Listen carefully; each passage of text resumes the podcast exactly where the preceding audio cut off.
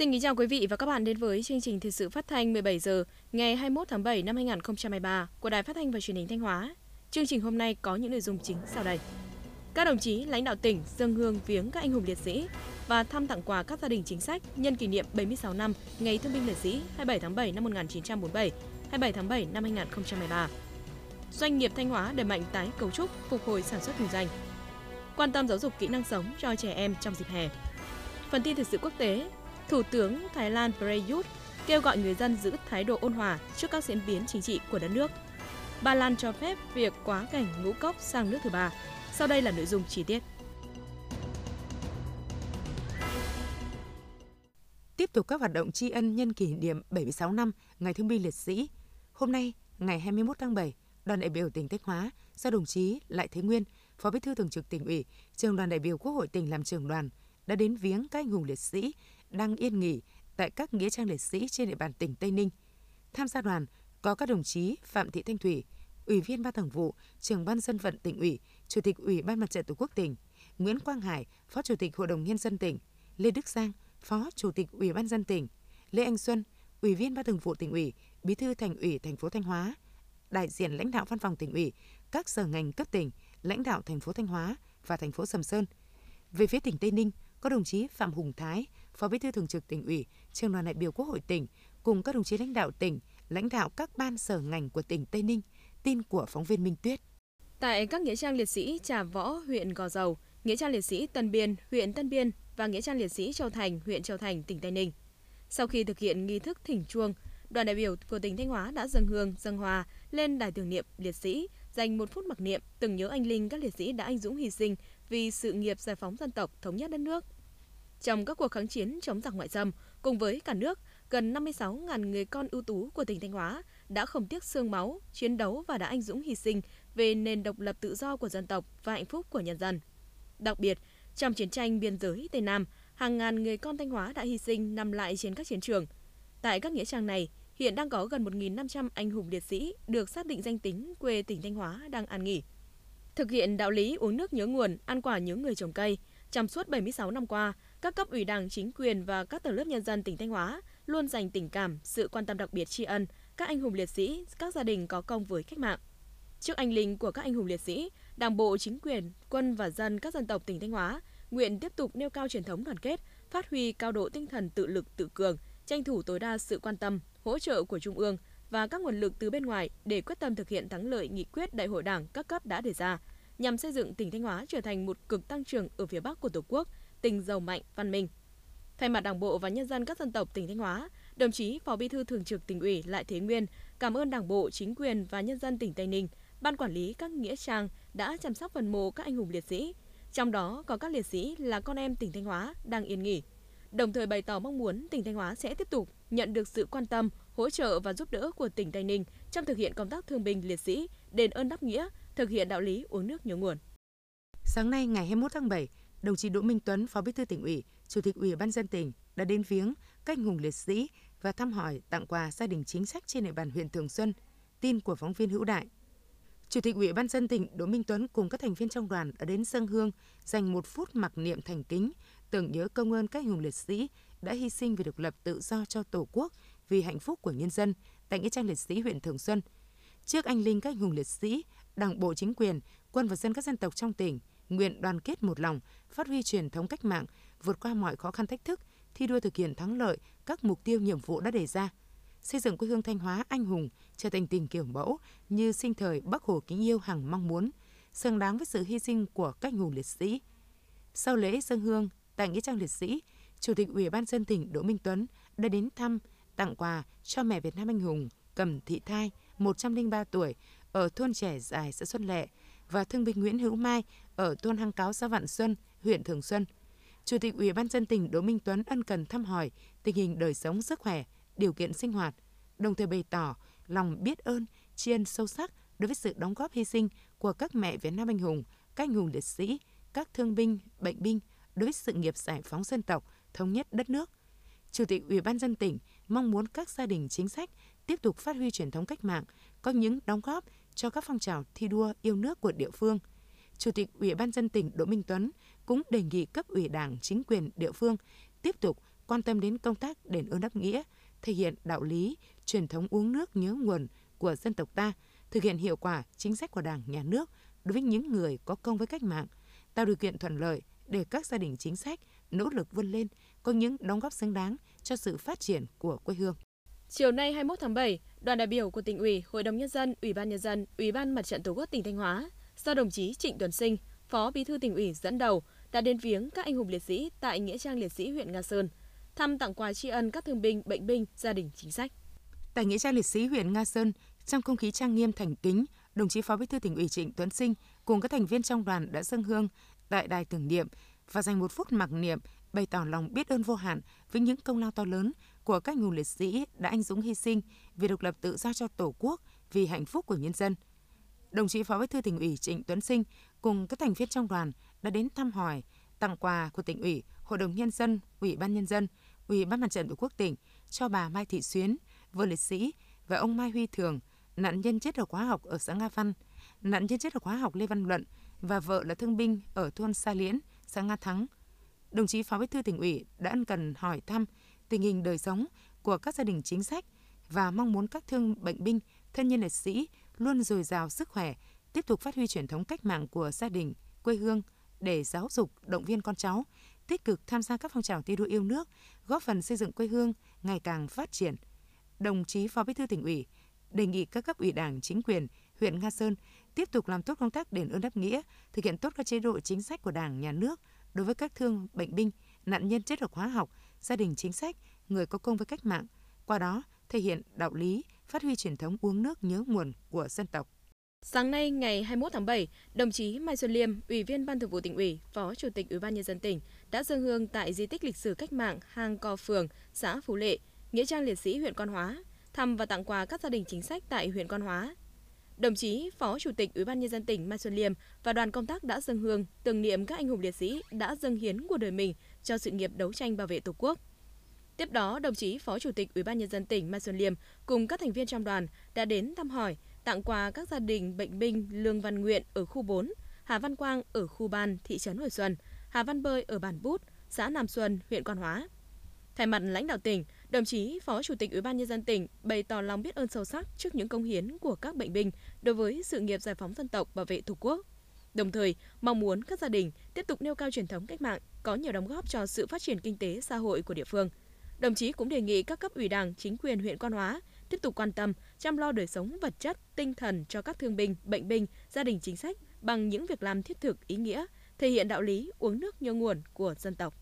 Cũng trong ngày 21 tháng 7, đồng chí Nguyễn Văn Hùng, Ủy viên Ban Thường vụ, Trưởng ban tổ chức tỉnh ủy đã viếng nghĩa trang liệt sĩ và thăm hỏi tặng quà các gia đình chính sách tại huyện Thạch Thành. Trong không khí thành kính trang nghiêm, đồng chí Trưởng ban tổ chức tỉnh ủy Nguyễn Văn Hùng và đoàn công tác đã dâng hoa, dâng hương, tưởng nhớ và tri ân các hùng liệt sĩ, nghĩa trang liệt sĩ huyện Thạch Thành là nơi an nghỉ của 323 liệt sĩ. Tiếp đó, đồng chí trưởng ban tổ chức tỉnh ủy và đoàn công tác đã đến thăm hỏi, tặng quà thương binh 1 trên 4 Lê Nguyên Hợp ở thôn Hợp Thành, xã Thành Hưng, thương binh 3 trên 4 Phạm Văn Công ở khu phố Lâm Thành, thị trấn Kiên Tân, nạn nhân chất độc hóa học Đinh Xuân Kia ở thôn Thành Công, xã Thành Long, huyện Thạch Thành. Đồng chí đã ân cần thăm hỏi tình hình đời sống của các gia đình chính sách, người có công, đồng thời đề nghị các cấp ủy đảng, chính quyền huyện Thạch Thành tiếp tục phát huy đạo lý uống nước nhớ nguồn, quan tâm hơn nữa đến công tác đền ơn đáp nghĩa, quan tâm chăm sóc, hỗ trợ để các gia đình có đời sống vật chất và tinh thần tốt hơn, tiếp tục đóng góp vào sự phát triển chung của quê hương đất nước. Nhân kỷ niệm 76 năm Ngày Thương binh Liệt sĩ 27 tháng 7 năm 1947, 27 tháng 7 năm 2023, tại hang Co Phường, xã Phú Lệ, huyện Quan Hóa, huyện ủy, hội đồng nhân dân, ủy ban nhân dân, ủy ban mặt trận tổ quốc huyện Thiệu Hóa vừa phối hợp với ban trị sự Hội Phật giáo tỉnh Thanh Hóa đã tổ chức lễ cầu siêu, dâng hương tưởng nhớ các anh hùng liệt sĩ đã hy sinh tại hang Co Phường. Trong chiến tranh chống thực dân Pháp, hang Co Phường vừa là kho trạm quân lương, cũng là nơi trú quân của bộ đội thanh niên xung phong và dân quân hỏa tuyến. Ngày 2 tháng 4 năm 1953, máy bay Pháp bất ngờ thả bom tàn sát, đánh sập cửa hàng – là 11 người thuộc tiểu đội dân công hỏa tuyến của xã Thiệu Nguyên, Thiệu Hóa đang trú ẩn trong hàng bị vùi lấp và đã hy sinh.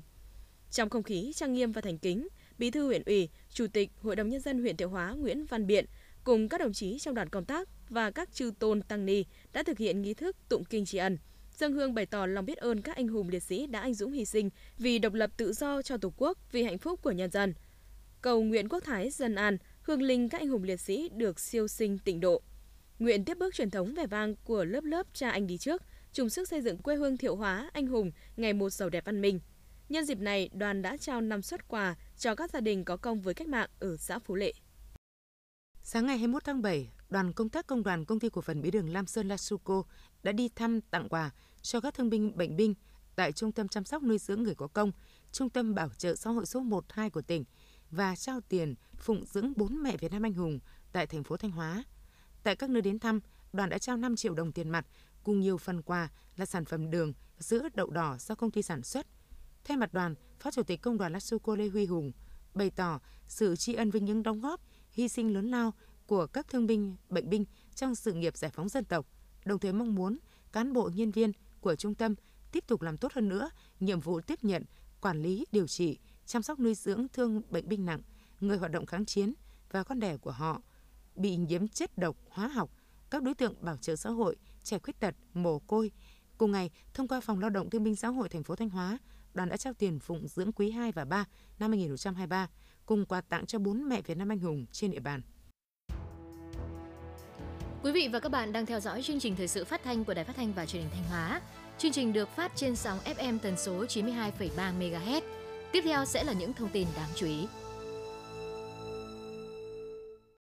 Sáng nay ngày 21 tháng 7, Bảo hiểm xã hội Việt Nam tổ chức hội nghị trực tuyến toàn quốc sơ kết công tác chuyển đổi số thực hiện đề án 06 của chính phủ 6 tháng đầu năm, triển khai nhiệm vụ 6 tháng cuối năm, đánh giá kết quả thí điểm triển khai ứng dụng sinh chắc trong khám chữa bệnh, bảo hiểm y tế và tiếp nhận hồ sơ, trả kết quả giải quyết thủ tục hành chính. Thực hiện công tác chuyển đổi số và đề án 06 của chính phủ, 6 tháng đầu năm, hệ thống bảo hiểm xã hội cả nước đã xác thực trên 88,7 triệu thông tin nhân khẩu trong cơ sở dữ liệu do Bảo hiểm xã hội Việt Nam quản lý với cơ sở dữ liệu quốc gia về dân cư. Trên 12.000 cơ sở khám chữa bệnh triển khai khám chữa bệnh bảo hiểm y tế bằng căn cước công dân gắn chip, đạt 97,7%. Tiếp nhận và xử lý gia hạn trên 18.000 thẻ bảo hiểm y tế qua cổng dịch vụ công. Bảo hiểm xã hội Việt Nam cũng đã tiếp nhận từ Cổng Dịch vụ Công Quốc gia để xác nhận và trả quá trình đóng bảo hiểm thất nghiệp cho trên 187.000 trường hợp, phục vụ giải quyết hưởng trợ cấp thất nghiệp cho người lao động. Hội nghị cũng đã đánh giá kết quả triển khai thí điểm ứng dụng xác thực sinh chắc trong khám chữa bệnh, bảo hiểm y tế và tiếp nhận hồ sơ, trả kết quả giải quyết thủ tục hành chính. Đề xuất kiến nghị các giải pháp tháo gỡ khó khăn vướng mắc để nâng cao chất lượng hiệu quả việc thực hiện công tác chuyển đổi số, thực hiện đề án 06 và triển khai ứng dụng xác thực sinh chắc trong khám chữa bệnh, bảo hiểm y tế và tiếp nhận hồ sơ trả kết quả giải quyết thủ tục hành chính trong thời gian tới. Hiện nay các nhà thầu thi công dự án cao tốc Bắc Nam, đoạn Nghi Sơn Diễn Châu đang huy động tổng lực máy móc tăng tốc để phấn đấu thông xe công trình này vào tháng 9 tới. Dự án cao tốc Bắc Nam phía Đông giai đoạn 2017-2020, đoạn Nghi Sơn Diễn Châu đã được chủ đầu tư và nhà thầu tăng tốc thi công để hoàn thành thông xe vào dịp lễ Quốc khánh mùng 2 tháng 9 theo đúng tinh thần chỉ đạo của Chính phủ và Bộ Giao thông Vận tải. Nhận định thời gian thực hiện hợp đồng còn lại của các gói thầu là rất ngắn, trong khi khối lượng thi công còn lại là rất lớn. Thứ trưởng Bộ Giao thông Vận tải Lê Anh Tuấn yêu cầu Ban Quản lý Dự án 6 kiểm tra, ra soát hợp đồng đã ký với nhà thầu thi công, xác định khối lượng các hạng mục công việc chậm tiến độ do các nguyên nhân khách quan, chủ quan, làm cơ sở xử lý các vấn đề phát sinh do việc kéo dài thời gian thực hiện hợp đồng nếu có, theo đúng quy định. Trên cơ sở này, hiện Ban Quản lý Dự án 6 đang quyết liệt chỉ đạo các nhà thầu tư vấn giám sát của dự án triển khai thi công 3K 4 kíp, tận dụng thời tiết thuận lợi để hoàn thành thông xe vào dịp lễ Quốc khánh mùng 2 tháng 9 năm nay. Thưa quý vị và các bạn, trong bối cảnh đơn hàng sụt giảm, chi phí sản xuất gia tăng, dòng tiền bị đứt gãy, các doanh nghiệp trên địa bàn tỉnh Thanh Hóa đang bắt đầu tái cấu trúc hoạt động nhằm từng bước vượt qua khó khăn. Theo đó, việc linh hoạt xoay chuyển theo diễn biến thị trường, đa dạng hóa sản phẩm, mở rộng phân khúc khách hàng và tập trung nâng cao chất lượng nguồn nhân lực, chất lượng sản phẩm là điều mà nhiều doanh nghiệp đang hướng tới. Bài viết của phóng viên Thanh Thảo. Từ quý tư năm 2022 trở lại đây, ngành sản xuất xi măng trong cả nước nói chung, tỉnh Thanh Hóa nói riêng phải đối diện với tình trạng dư thừa nguồn cung, tiêu thụ chậm trong khi chi phí sản xuất tăng cao. Lường trước, những khó khăn về thị trường còn kéo dài, công ty xi măng Long Sơn đã nhanh chóng tái cơ cấu lại hoạt động sản xuất kinh doanh. Về sản xuất, đơn vị đã chủ động sắp xếp lại các vị trí việc làm phù hợp và đưa ra các giải pháp tiết kiệm chi phí sản xuất để giảm giá thành sản phẩm. Về tiêu thụ, đơn vị tích cực tìm kiếm thêm thị trường mới, đa dạng hóa sản phẩm và mở thêm kênh bán hàng để gia tăng sản lượng tiêu thụ. Ông Lê Tiến Dũng, Phó Tổng Giám đốc Công ty xi măng Long Sơn, tỉnh Thanh Hóa nói.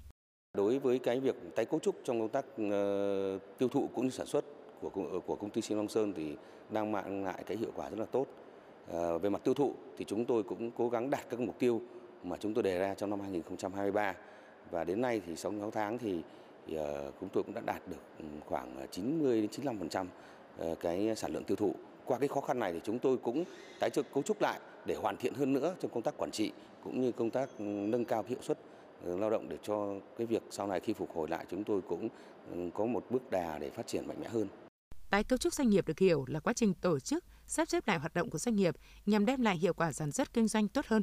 Tại Thanh Hóa, trong bối cảnh sản xuất kinh doanh gặp nhiều khó khăn, đã đặt ra những đòi hỏi tất yếu buộc các doanh nghiệp phải tái cấu trúc lại hoạt động. Tuy nhiên, tùy vào nhu cầu và điều kiện thực tế mà việc tái cấu trúc có thể tiến hành cục bộ tại một hay nhiều mảng của doanh nghiệp như nhân sự, tài chính, sản xuất thị trường, làm sao giúp doanh nghiệp phát triển, nâng cao sức cạnh tranh trên thị trường. Ông Lê Anh Tuấn, giám đốc công ty trách nhiệm hữu hạn một thành viên thương mại Habeco miền Trung cho biết. Để đảm bảo được cái thực hiện cái kế hoạch của năm 2023 đã đề ra, chúng tôi cũng đã hiện nay cũng đã lựa chọn một số cái thị trường mục tiêu trọng điểm và phát triển ra thị trường ngoại tỉnh để tăng được cái thị phần và sản lượng tiêu thụ. Và còn đối với sản xuất thì chúng tôi cũng đã nghiên cứu và đưa ra thị trường nhiều loại sản phẩm mới đáp ứng được cái nhu cầu thị hiếu của người tiêu dùng. Đồng thời với việc là xây dựng các chính sách cho hệ thống kênh phân phối cũng như cho người tiêu dùng. Ông Mai Anh Phương, Chủ tịch Hội đồng Quản trị, Giám đốc Công ty Cổ phần Mai Hoàng gia tỉnh Thanh Hóa nói. Công ty cũng đã sóc lại vấn đề về công tác tổ chức là cũng đánh giá những cái mặt hàng nào thế mạnh của mình và cũng nghiên cứu mở rộng thêm các cái sản phẩm mới ra thị trường, đa dạng hóa các à, hoạt động của công ty. Đã phân đấu trong 6 tháng cuối năm sẽ khởi sắc, cũng sẽ cố gắng duy trì à, lương thưởng. Tỉnh Thanh Hóa hiện có hơn 21.000 doanh nghiệp đang hoạt động, linh hoạt tái cấu trúc hoạt động để thích ứng. Các doanh nghiệp trên địa bàn tỉnh đang nỗ lực biến thách thức thành cơ hội, giữ vững ổn định sản xuất kinh doanh, tiếp tục nâng cao sức cạnh tranh trên thị trường trong nước và quốc tế.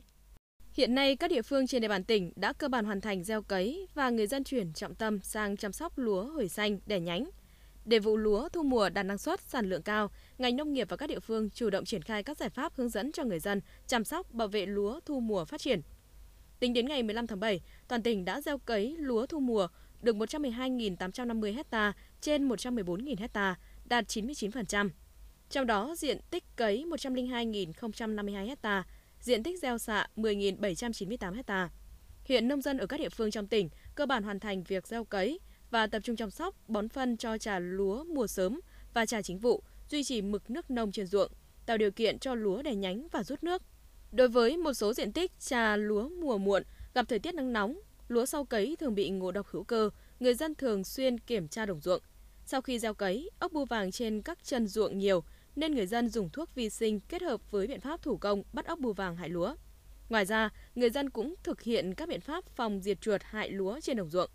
Theo khuyến cáo của Tri Cục Trồng trọt Thanh Hóa, vụ thu mùa sẽ xuất hiện nhiều loại sâu bệnh phát sinh gây hại do thời tiết diễn biến bất thường, mưa nắng xen kẽ. Các đối tượng sâu bệnh gây hại lúa thường phát sinh trong vụ thu mùa như sâu cuốn lá nhỏ, sâu đục thân hai chấm, dày nâu, dày lưng trắng, bệnh lùn sọc đen phương Nam, bệnh bạc lá, đốm sọc vi khuẩn, và đen lép hạt, bệnh nghẹt dễ sinh lý. Ngoài ra, các đối tượng chuột, bọ trĩ, ốc bươu vàng có khả năng phát sinh, gây hại nặng cục bộ, đặc biệt trên các trà lúa mùa sớm trong giai đoạn lúa mới cấy và đứng cái làm đồng. Do vậy, để đảm bảo đạt được cả năng suất và sản lượng cây lúa vụ thu mùa, các phòng chuyên môn của các địa phương cần thường xuyên kiểm tra, thăm đồng để dự tính dự báo, phát hiện sớm các đối tượng sâu bệnh gây hại và có giải pháp hướng dẫn người dân các biện pháp phòng trừ kịp thời cho diện tích lúa mùa đã gieo cấy. Thanh Hóa là tỉnh có số lượng nông lâm trường lớn, có thời điểm lên tới 12 nông trường với tổng diện tích 22.591 ha và 15 lâm trường với diện tích 96.825 ha. Các nông lâm trường chủ yếu được hình thành từ năm 1956 đến năm 1960. Mặc dù tỉnh đã thực hiện sắp xếp đổi mới các nông trường, lâm trường theo Nghị định 118-2014 của Chính phủ, song việc quản lý sử dụng đất của các đơn vị vẫn tồn tại nhiều khó khăn vướng mắc. Theo thống kê của Sở Nông nghiệp Phát triển Nông thôn, từ năm 2003 đến năm 2006, tỉnh đã thực hiện sáp nhập 12 nông trường hiện có thành 6 nông trường, gồm Sao Vàng Hà Trung, Thống Nhất Yên Mỹ, Lam Sơn Sông Âm. Và theo Nghị định 118-2014, 6 nông trường được sắp xếp chuyển đổi lại thành công ty trách nhiệm hữu hạn hai thành viên Lam Sơn Sao Vàng, công ty trách nhiệm hữu hạn hai thành viên Nông Công nghiệp Hà Trung, công ty trách nhiệm hữu hạn một thành viên bỏ sữa thống nhất Thanh Hóa, công ty trách nhiệm hữu hạn hai thành viên ứng dụng công nghệ cao nông nghiệp và thực phẩm sữa Yên Mỹ, công ty trách nhiệm hữu hạn hai thành viên FLC Lam Sơn, công ty trách nhiệm hữu hạn hai thành viên Hồ Gươm Sông Âm. Đối với các lâm trường được chuyển đổi thành các công ty trách nhiệm hữu hạn, công ty lâm nghiệp và ban quản lý rừng phòng hộ. Để tăng cường công tác quản lý đất có nguồn gốc từ các công ty nông lâm trường, tỉnh ủy, ủy ban dân tỉnh đã có nhiều văn bản chỉ đạo Sở Tài nguyên và Môi trường phối hợp với các đơn vị liên quan và các huyện giả soát có hướng giải quyết triệt để những tồn tại vướng mắc trong việc sử dụng đất có nguồn gốc từ nông lâm trường. Đồng thời, Ủy ban dân tỉnh cũng tổ chức nhiều hội nghị để tháo gỡ khó khăn, xử lý dứt điểm các vi phạm về đất đai có nguồn gốc từ đất nông lâm trường trên địa bàn tỉnh, hướng tới bàn giao đất trồng lấn từ các nông lâm trường, công ty trách nhiệm hữu hạn về các huyện quản lý nhằm giải quyết dứt điểm vấn đề bức xúc xảy ra ở địa phương và quản lý sử dụng đất hiệu quả, bền vững. Ngày 21 tháng 7, Hội đồng Nhân dân thị xã Nghi Sơn khóa 20, nhiệm kỳ 2021-2026, tổ chức kỳ họp thứ 9, đánh giá tình hình thực hiện nhiệm vụ phát triển kinh tế, xã hội, quốc phòng an ninh 6 tháng đầu năm, nhiệm vụ 6 tháng cuối năm 2023 và xem xét quyết định một số vấn đề quan trọng khác. 6 tháng đầu năm 2023, tổng vốn đầu tư toàn xã hội trên địa bàn thị xã Nghi Sơn đạt trên 12.500 tỷ đồng, tăng 2% cùng kỳ. Tổng sản lượng khai thác nuôi trồng thủy sản đạt trên 19.000 tấn, tăng 2% so với cùng kỳ. Tổng thu ngân sách nhà nước 6 tháng ước thực hiện trên 1.200 tỷ đồng, đạt 87% dự toán Hội đồng Nhân dân tỉnh giao, đã thành lập mới 83 doanh nghiệp bằng 55% kế hoạch tỉnh giao. Công tác phát triển đô thị, quản lý, quy hoạch trật tự xây dựng, cấp phép xây dựng, giải phóng mặt bằng được tập trung lãnh đạo chỉ đạo, đã bàn giao mặt bằng cho các nhà đầu tư thi công là 120 hecta tại 30 dự án, giải quyết việc làm mới cho hơn 3.000 người, đạt 64% kế hoạch. 6 tháng cuối năm, thị xã Nghi Sơn sẽ tiếp tục triển khai quyết liệt, có hiệu quả các giải pháp chỉ đạo điều hành để thực hiện đạt và vượt các chỉ tiêu của kế hoạch phát triển kinh tế xã hội năm 2023. Tại kỳ họp, Hội đồng Nhân dân thị xã Nghi Sơn cũng đã quyết định các chủ trương đầu tư hạ tầng kỹ thuật các khu dân cư, các tờ trình phục vụ nhiệm vụ phát triển kinh tế xã hội, thực hiện việc miễn nhiệm và bầu bổ sung ủy viên Ủy ban Nhân dân thị xã cùng một số nội dung quan trọng khác. Là huyện miền núi với 83,2% dân số, là đồng bào dân tộc thiểu số, điều kiện kinh tế còn nhiều khó khăn. Đại bộ phận người dân còn thiếu kỹ năng tiếp cận với Internet, sử dụng các thiết bị hiện đại như điện thoại thông minh, máy tính. Do vậy, cùng với việc tuyên truyền, hướng dẫn trên hệ thống truyền thanh cơ sở, tuyên truyền lưu động, cấp phát tài liệu hướng dẫn sử dụng dịch vụ công trực tuyến, huyện Bá Thước đã bố trí cán bộ trực tiếp hướng dẫn người dân tạo tài khoản và đăng ký nộp hồ sơ qua hình thức trực tuyến.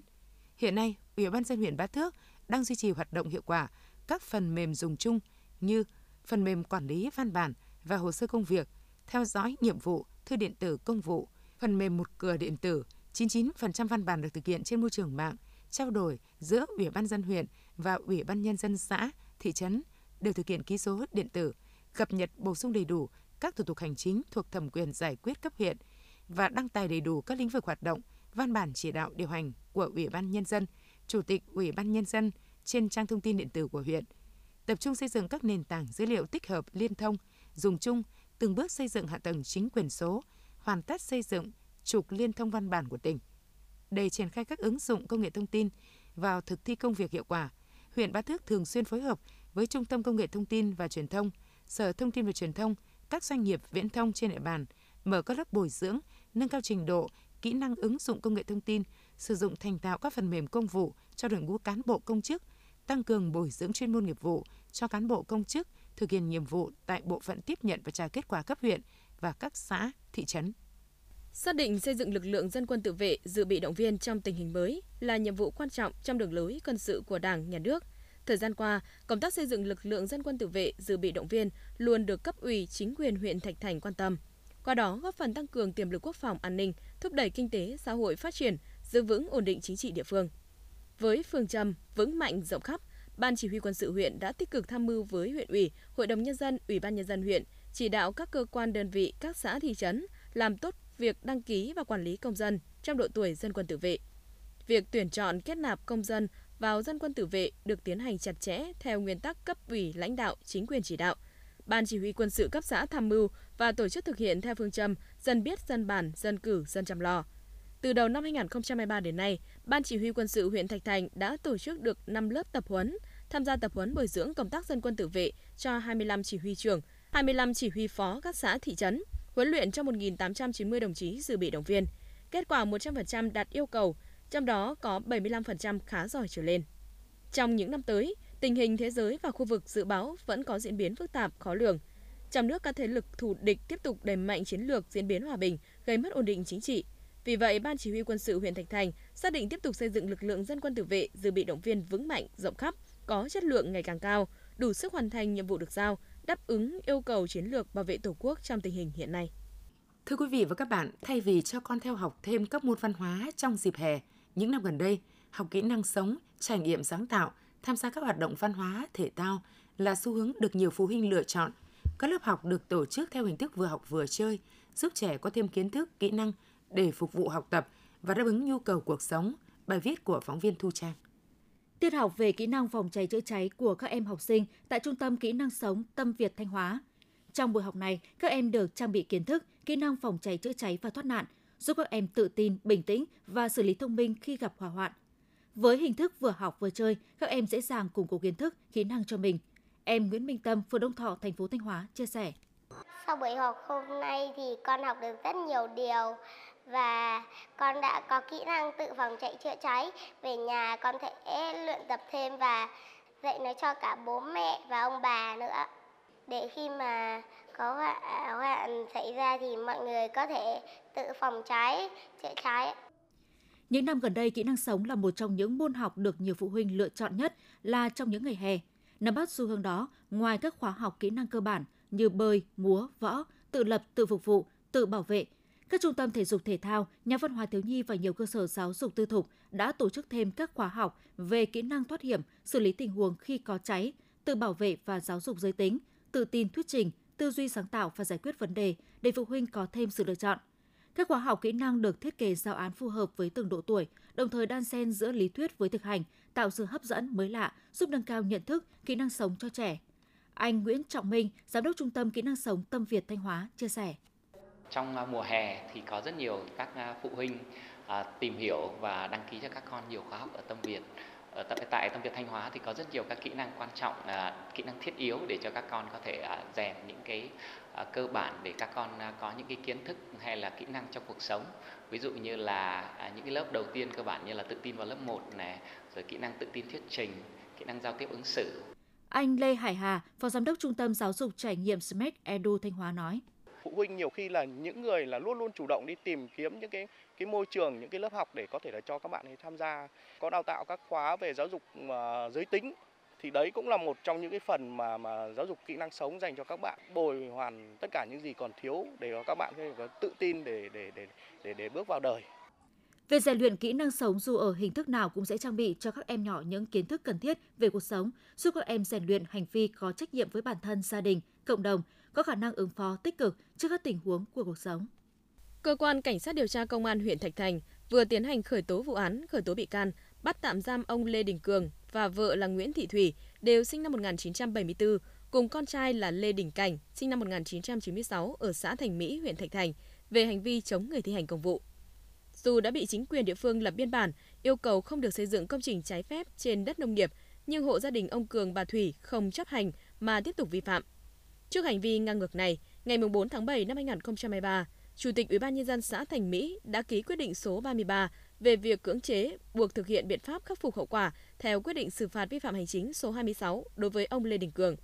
Ngày 7 tháng 7 năm 2023, Hội đồng cưỡng chế xã Thành Mỹ do ông Hà Đình Tâm, Chủ tịch Ủy ban nhân dân xã làm chủ tịch hội đồng có mặt tại ngôi nhà của vợ chồng ông Cường bà Thủy để thực hiện quyết định cưỡng chế thì gia đình ông Cường không hợp tác, ngược lại còn chửi bới lăng mạ, dùng dao đe dọa, ném phân bò, xịt nước vào lực lượng chức năng. Công an xã Thành Mỹ đã lập biên bản bắt người phạm tội đối với Lê Đình Cường, Nguyễn Thị Thủy và Lê Đình Cảnh về hành vi chống người thi hành công vụ, bàn giao cho cơ quan cảnh sát điều tra công an huyện Thạch Thành tiếp tục điều tra làm rõ. Những thông tin vừa rồi cũng đã kết thúc phần tin thời sự trong tỉnh. Tiếp ngay sau đây là phần tin thời sự quốc tế.